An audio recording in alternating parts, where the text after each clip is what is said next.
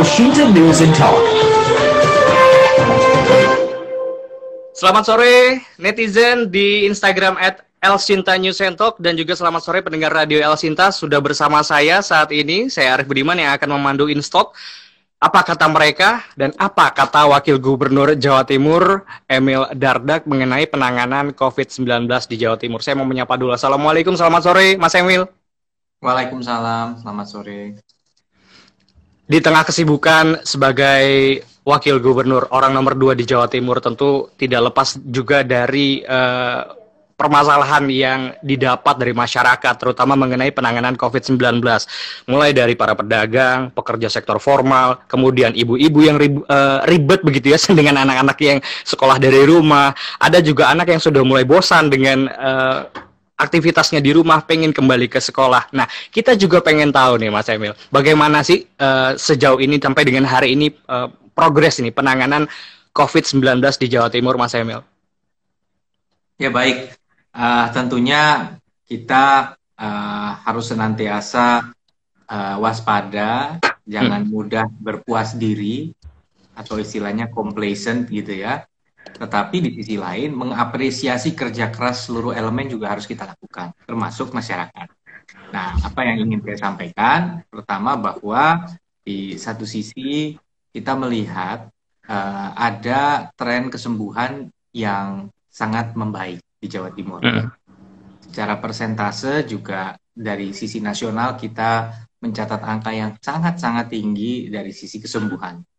Hmm. Dan di saat yang sama, angka penyebaran COVID-19 kita juga tidak e, menunjukkan angka yang melonjak secara eksponensial. Artinya hmm. angka penambahan kasus hariannya relatif melandai, tetapi melandai di angka yang tinggi. Artinya bukan berkurang ya, melandai. Okay. Fluktuatif. Jadi tidak kemudian eksponensial angka hariannya meningkat gitu kan.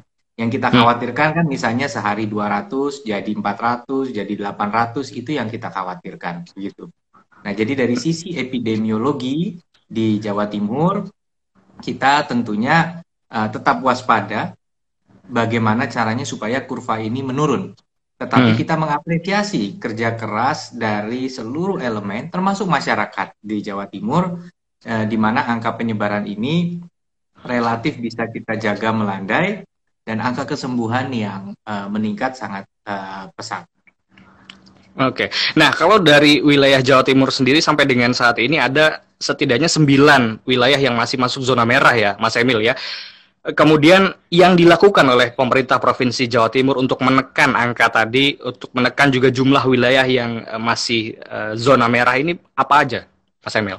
Kami cenderung tidak ingin terlalu membeda-bedakan antara zona merah, orange, kuning. Kenapa ini kami sampaikan? Karena yang kuning bisa jadi orange, yang orange bisa okay. jadi merah. Jadi jangan sampai ada pesan yang salah gitu loh yang nyampe. Hmm.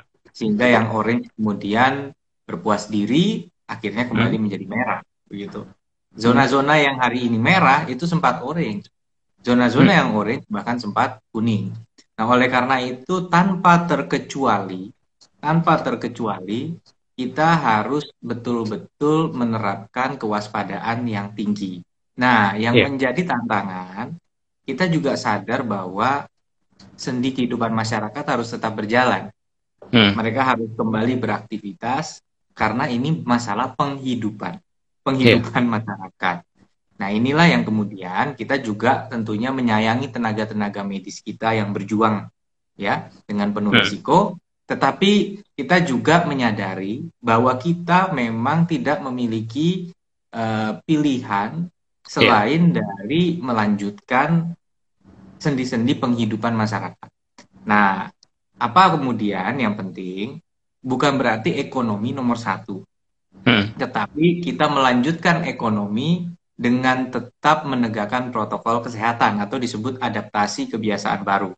Maka nggak yeah. kemudian semua dipukul rata langsung bisa dilakukan seakan-akan tidak ada pandemi, nggak begitu. Yeah. Ya, nah inilah, nah cuman yang kadang-kadang kita pikirkan dulu, loh Pak, kok jadi boleh sekarang? Loh situasi beda kalau misalnya di awal-awal pandemi kita mengatakan silahkan keluar rumah asal pakai masker, makin banyak hmm. yang borong masker makin langka.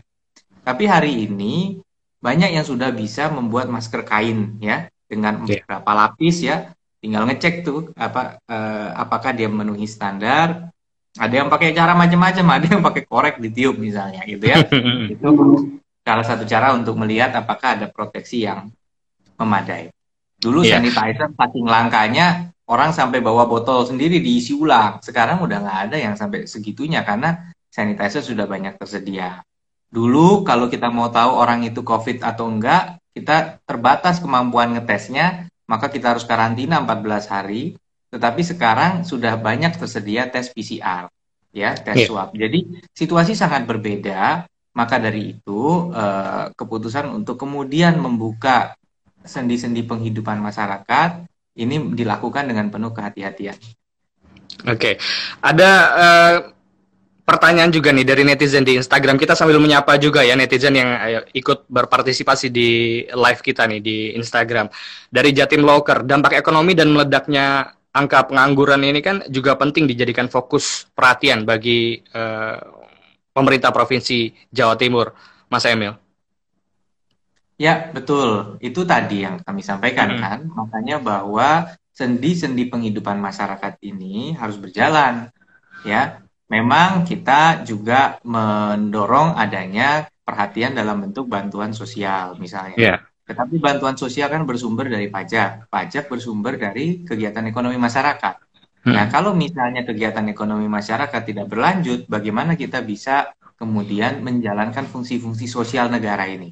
Gitu yeah. ya. Nah, inilah sebabnya kemudian dengan penuh kehati-hatian kita mencoba menjalankan uh, atau meng menghidupkan kembali sendi-sendi uh, penghidupan masyarakat. Jadi, hmm. nah kita uh, ada ada juga kabar-kabar uh, yang semoga membawa optimisme dalam hal yeah. ekonomi di Jawa Timur.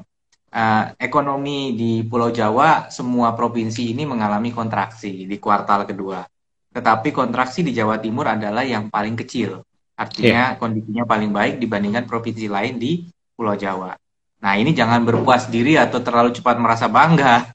Tetapi ini menunjukkan bahwa kegigihan masyarakat Jawa Timur untuk kemudian produktif ini sangatlah tinggi. Nah, ini adalah aset besar ya Jawa Timur ekonomi kedua terbesar di Indonesia. Kita tentu harus benar-benar bisa mendorong ya agar kemudian kita bisa semakin uh, bergeliat lagi ekonominya, tapi ingat tetap jangan bergeliat kemudian protokol ditinggal, protokol diabaikan. Oke, okay. ada uh, komentar ini dari warga Surabaya nih, Silvi Sakinah. Pak Gub, tolong diawasi kasir-kasir minimarket di Jawa Timur, terutama di Surabaya Barat. Banyak yang nggak pakai masker, ada juga yang pakai tapi maskernya ditaruh di dagu. Jadi takut kan kalau mau bayar di kasir, pedagang-pedagang keliling juga gitu, ditaruh di dagu maskernya. Nah, mungkin ke, uh, lebih ke campaign ya, Mas Emil ya. Bagaimana sih sebenarnya um, kita hidup dengan pola adaptasi kebiasaan baru yang benar sesuai dengan protokol kesehatan begitu ya. Kalau di Jawa Timur sendiri seperti apa sih, Mas? Uh, ya kita kombinasi ya. Satu hmm. kita membangun kesadaran masyarakat ya. Yeah. Tapi itu kan klise banget ya kesadaran kesadaran itu apa sih maksudnya? Gitu. ya tapi hal sederhana lah bahwa tadi uh, di satu sisi dia komplain yeah. ada yang nggak pakai masker. Nah pertanyaan terbesar adalah dia kemudian berani nggak menegur yang nggak pakai masker tadi. Hmm. menolak bertransaksi dengan orang yang nggak mengenakan masker misalnya. Ya. Yeah. nah ini ini di Surabaya ada istilah namanya wani jogo Surabaya. Itu yang dipakai yeah. oleh Bu Wani. Nah di antara wani jogo Surabaya adalah wani sehat ya. Artinya dan ada wani ngandani. Ngandani itu bahasa Surabayaan ya. Atau Jawa bahasa Jawanya berani ngomongi berani yeah. mengingatkan gitu. Jadi kalau kita silent aja karena kita ewu pakai ewu takut sungkan ya susah gitu. Jadi hmm. bahwa sekarang ini memang harusnya ada satu uh, kesadaran itu munculnya benar-benar dari uh, sanksi sosial gitu. Okay. Itu yang paling efektif. Tapi sekarang juga kita mendorong sanksi yang lebih tegas. Jadi Perda ini sudah dapat nomor registrasi ya dari pemerintah pusat kita punya perda peraturan daerah yang disepakati DPRD ya dengan eksekutif ini disepakati ada sanksi administratif bahkan pidana untuk yeah. pelanggar protokol kesehatan COVID-19. Jadi jangan main-main ini risiko gitu. Nah, makanya memang eh, pengelola usaha yang tidak kemudian ya yang tidak menerapkan protokol kesehatan itu harus hati-hati. Hmm. Karena mereka juga bisa terkena sanksi. Hmm. Nah, sanksi Ada yang bisa berupa denda, ya bisa berupa denda, bahkan di dalam perdanya opsi untuk kurungan juga ada. Karena ini masalah nyawa. Kan ada konteks masker kita pakai untuk melindungi orang lain, bukan melindungi diri kita sendiri. Kita nggak pernah tahu per hari ini sebenarnya kita dalam keadaan membawa atau jadi carrier COVID atau enggak. Oke. Okay. Nah, kemudian juga yang menjadi perhatian masyarakat di Jawa Timur dan juga uh, beberapa kota lah ya di Jawa Timur itu adalah uh, rencana membuka sekolah untuk kegiatan belajar tatap muka nih. Sampai sejauh mana rencana ini dipersiapkan untuk terrealisasi atau bahkan justru nanti akan ditinjau kembali karena mengingat angka penularan COVID di Jawa Timur masih cukup tinggi, Mas Emil? Ini mencari balance lah sebenarnya. Hmm. Jadi bukan hmm. membuka kembali sekolah seperti biasanya gitu. Sebenarnya okay. Kapasitas yang di kelas ada 2, 30 orang bisa jadi hanya diisi nggak nyampe 10, 25 persen itu artinya tujuh setengah kan, artinya yeah. mungkin cuma 8 murid itu sama yeah. aja kayak nggak ada sekolah sebenarnya beda banget kan situasinya mm -hmm. gitu nah yang ingin kami sampaikan bahwa uh, kita tetap uh, tentunya uh, linier konsisten dengan arahan dari pemerintah pusat ya hmm. bahwa ada zona-zona tertentu yang boleh walaupun di satu sisi diperbolehkan tapi zona kan tiap hari berubah jadi begitu yeah. zonanya berubah mungkin akhirnya sekolahnya tutup lagi begitu ya. Tergantung hmm. dengan kondisi zona masing-masing wilayah. Jadi uh, tapi di sisi lain kan juga uh, menarik ini. Di tengah masyarakat semua teriak-teriak komplain ya. Komplain kenapa sih nggak masuk sekolah lagi? Saya ingin sekolah dan sebagainya.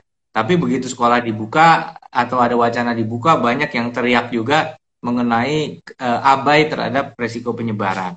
Nah hmm. apa pun itu baik yang kontra maupun yang pro ada satu kata kunci ya ya satu kata kuncinya adalah kita harus punya format baru yang meyakinkan yeah. meyakinkan bagi semua pihak Artinya apa? Kalau menggunakan sistem daring, kita harus pikirkan tuh masalah pulsa murid, masalah ketersediaan gadgetnya, ya. Nah, tapi di sisi lain kalau memang akan hybrid, hybrid itu artinya ada ya. momen-momen dia datang ke sekolah, sekolah harus bisa meyakinkan bahwa itu aman. Artinya apa? Gurunya juga harus aman, gitu. Yeah. Gurunya harus bisa kemudian menunjukkan bahwa dia itu juga uh, menjaga protokol kesehatan, gitu. Hmm. Ya.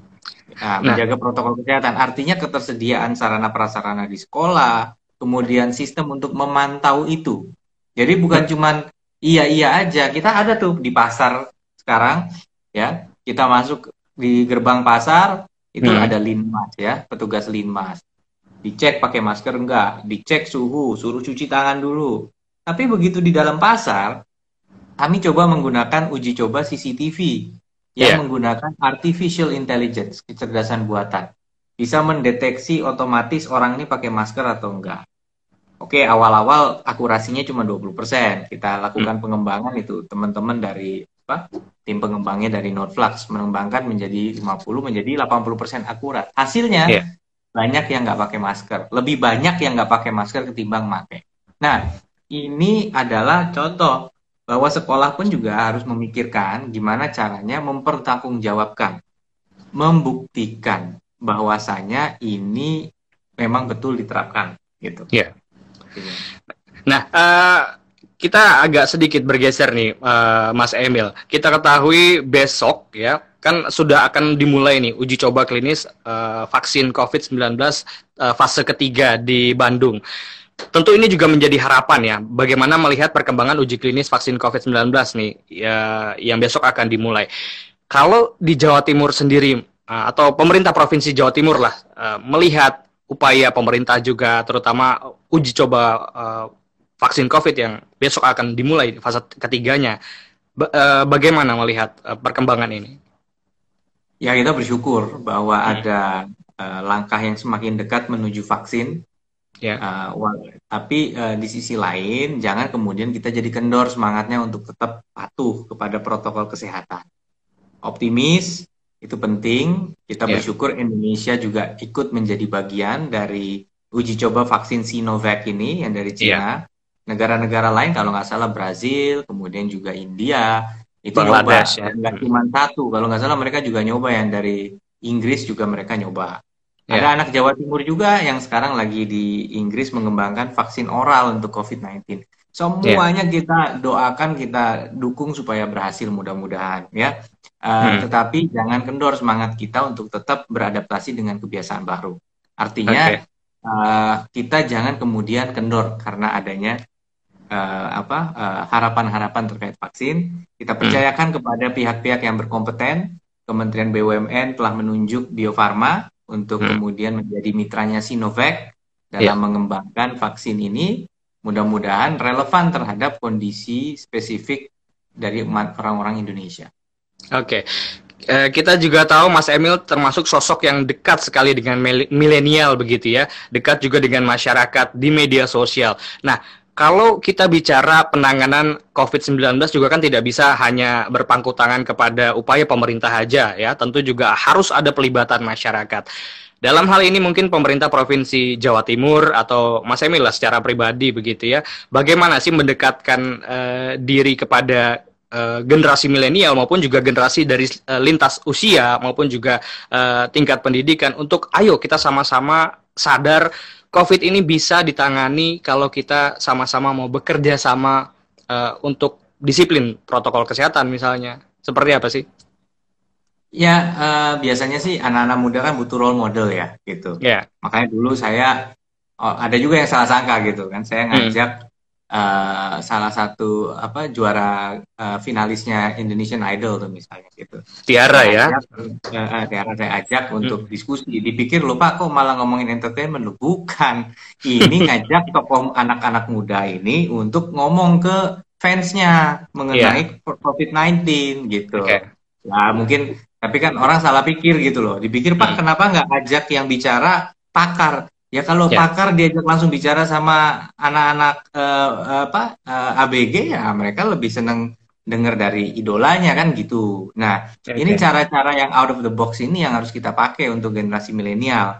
Kita juga punya Millennial Job Center. Millennial Job hmm. Center ini adalah satu wadah untuk uh, generasi muda yang punya talenta di bidang-bidang uh, milenial, misalnya yeah. graphic design, bikin infografis, bikin animasi, uh, video, digital marketing, social media management. Nah, mereka ini menjadi dalam tanda kutip pasukan-pasukan yang meng, apa, membuat konten-konten yang lebih ngena ke anak-anak muda gitu. Yeah. Jadi uh, konten-konten ini yang mereka kemudian viralkan di lingkungan mereka masing-masing hmm. gitu dan uh, sekali lagi kalau buat anak muda juga kita ngajak uh, mahasiswa-mahasiswa ini menjadi teladan. Jadi okay. ada 20 kampus swasta dan 5 kampus negeri di Surabaya dan sekitarnya, Gresik dan Sidoarjo yang sudah komit nih KKN-nya, kuliah kerja nyatanya, ini diarahkan untuk uh, membantu penanganan COVID tapi di wilayah masing-masing. Okay. Kalau dulu kan KKN kuliah kan mereka pergi ke desa terpencil di mana, terus mereka membangun di situ kan satu kelompok gitu ya. Nah, tapi kalau sekarang justru di domisili masing-masing lah. Jadi okay. kalau dia tinggal di RW ini nggak usah jauh-jauh, tetangga di depan rumah itu dia rumahnya gimana? Kayak pasar nggak? Tamu keluar masuk tiap hari banyak terus protokolnya diikuti nggak? Kalau keluar yeah. rumah dia pakai masker nggak? Nah, ini ada aplikasi juga yang namanya Inarisk. Inarisk yeah. ini aplikasi yang dibuat BNPB. Nah, okay. di situ enak itu tinggal diisi ada pertanyaan-pertanyaannya kita bisa scoring untuk diri kita, keluarga maupun desa atau lingkungan. Ini seberapa sadar dan aware terhadap COVID. Kalau okay. nilainya sekolahnya rendah, gugus tugas bisa langsung melakukan langkah-langkah. Jadi kita bisa tenang. Kita hmm. punya lingkungan perumahan nih. Ya sudah kita lakukan lakukan laku, uh, isi, kita bisa assessment. Jadi kalau misalnya ada petugas yang ngisinya bagus-bagus aja nih di desa ini, di kelurahan ini bagus gitu. Ya udah kita bisa membalance ini lo realitanya sehingga bisa dicek. Okay. Nah, semakin banyak yang ngisi semakin reliable datanya. Dan itu okay. caranya milenial karena menggunakan aplikasi gadget. Mas Emil, ada warga Surabaya nih, warganya Mas Emil nih mau menyapa juga Pak Jaimin. Selamat sore Pak Jaimin. Selamat sore Bung, selamat sore Pak Wakil Gubernur. Silakan Pak Jaimin singkat saja Pak. Iya, makasih. Ini Pak, uh, untuk penanganan pandemi di Surabaya hmm. ini, uh, ini bukan urusan kepala daerah, bukan urusan ahli kesehatan ini masalahnya kita bersama. Jadi jangan sampai orang merasa paling ahli sendiri harus diikuti itu jangan sampai.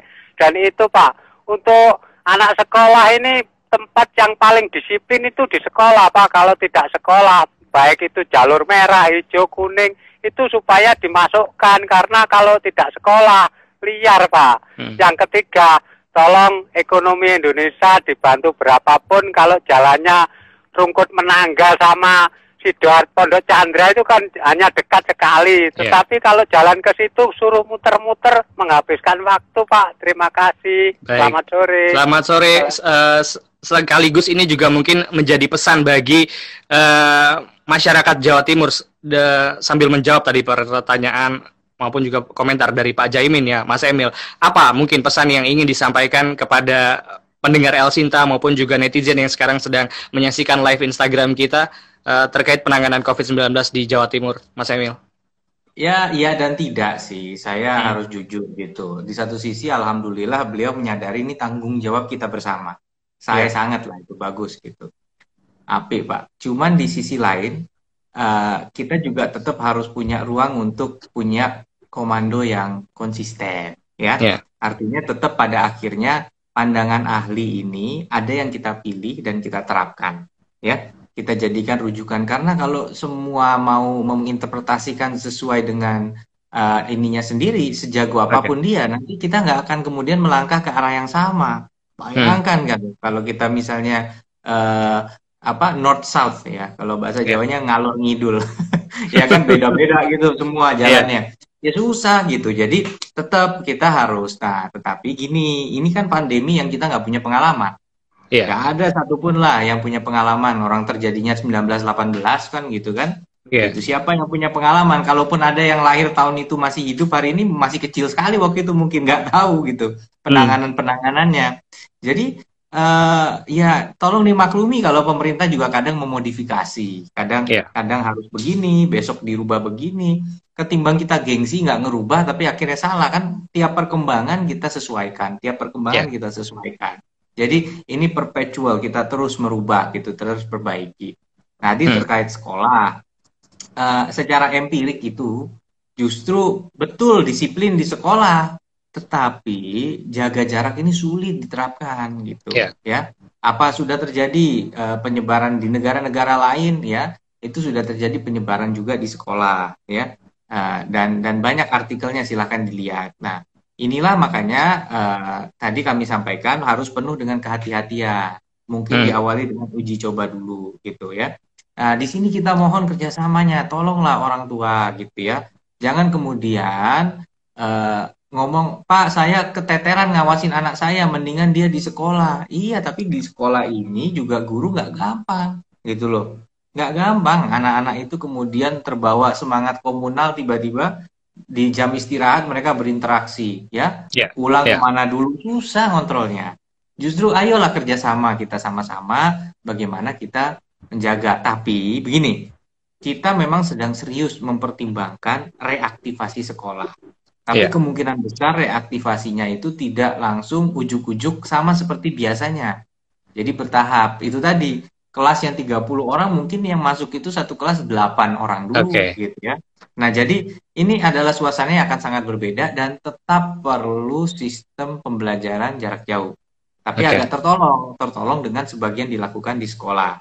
Nah, makanya dari beberapa bulan yang lalu kami sudah sampaikan satu kepada guru-guru dan kami diskusi dengan Ketua Umum PGRI juga mm -hmm. uh, Indonesia gitu ya, uh, Prof Unifa perlu uh, penyesuaian dari target mengajar guru. Jadi jangan kemudian buku setebel ini biasanya dihabisin satu semester terus dikejar gitu loh sama anak-anak. Yeah. Padahal belajarnya daring ya kan dan sebagainya kan susah. Lebih hmm. baik dari ini fokus mana dulu aja lah.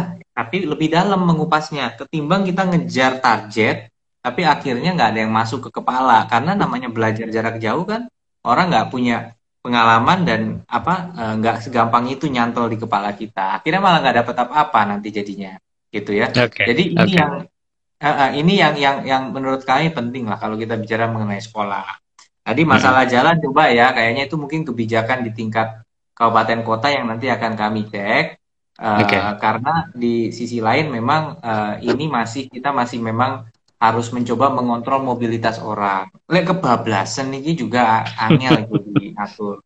Saya itu. Gitu.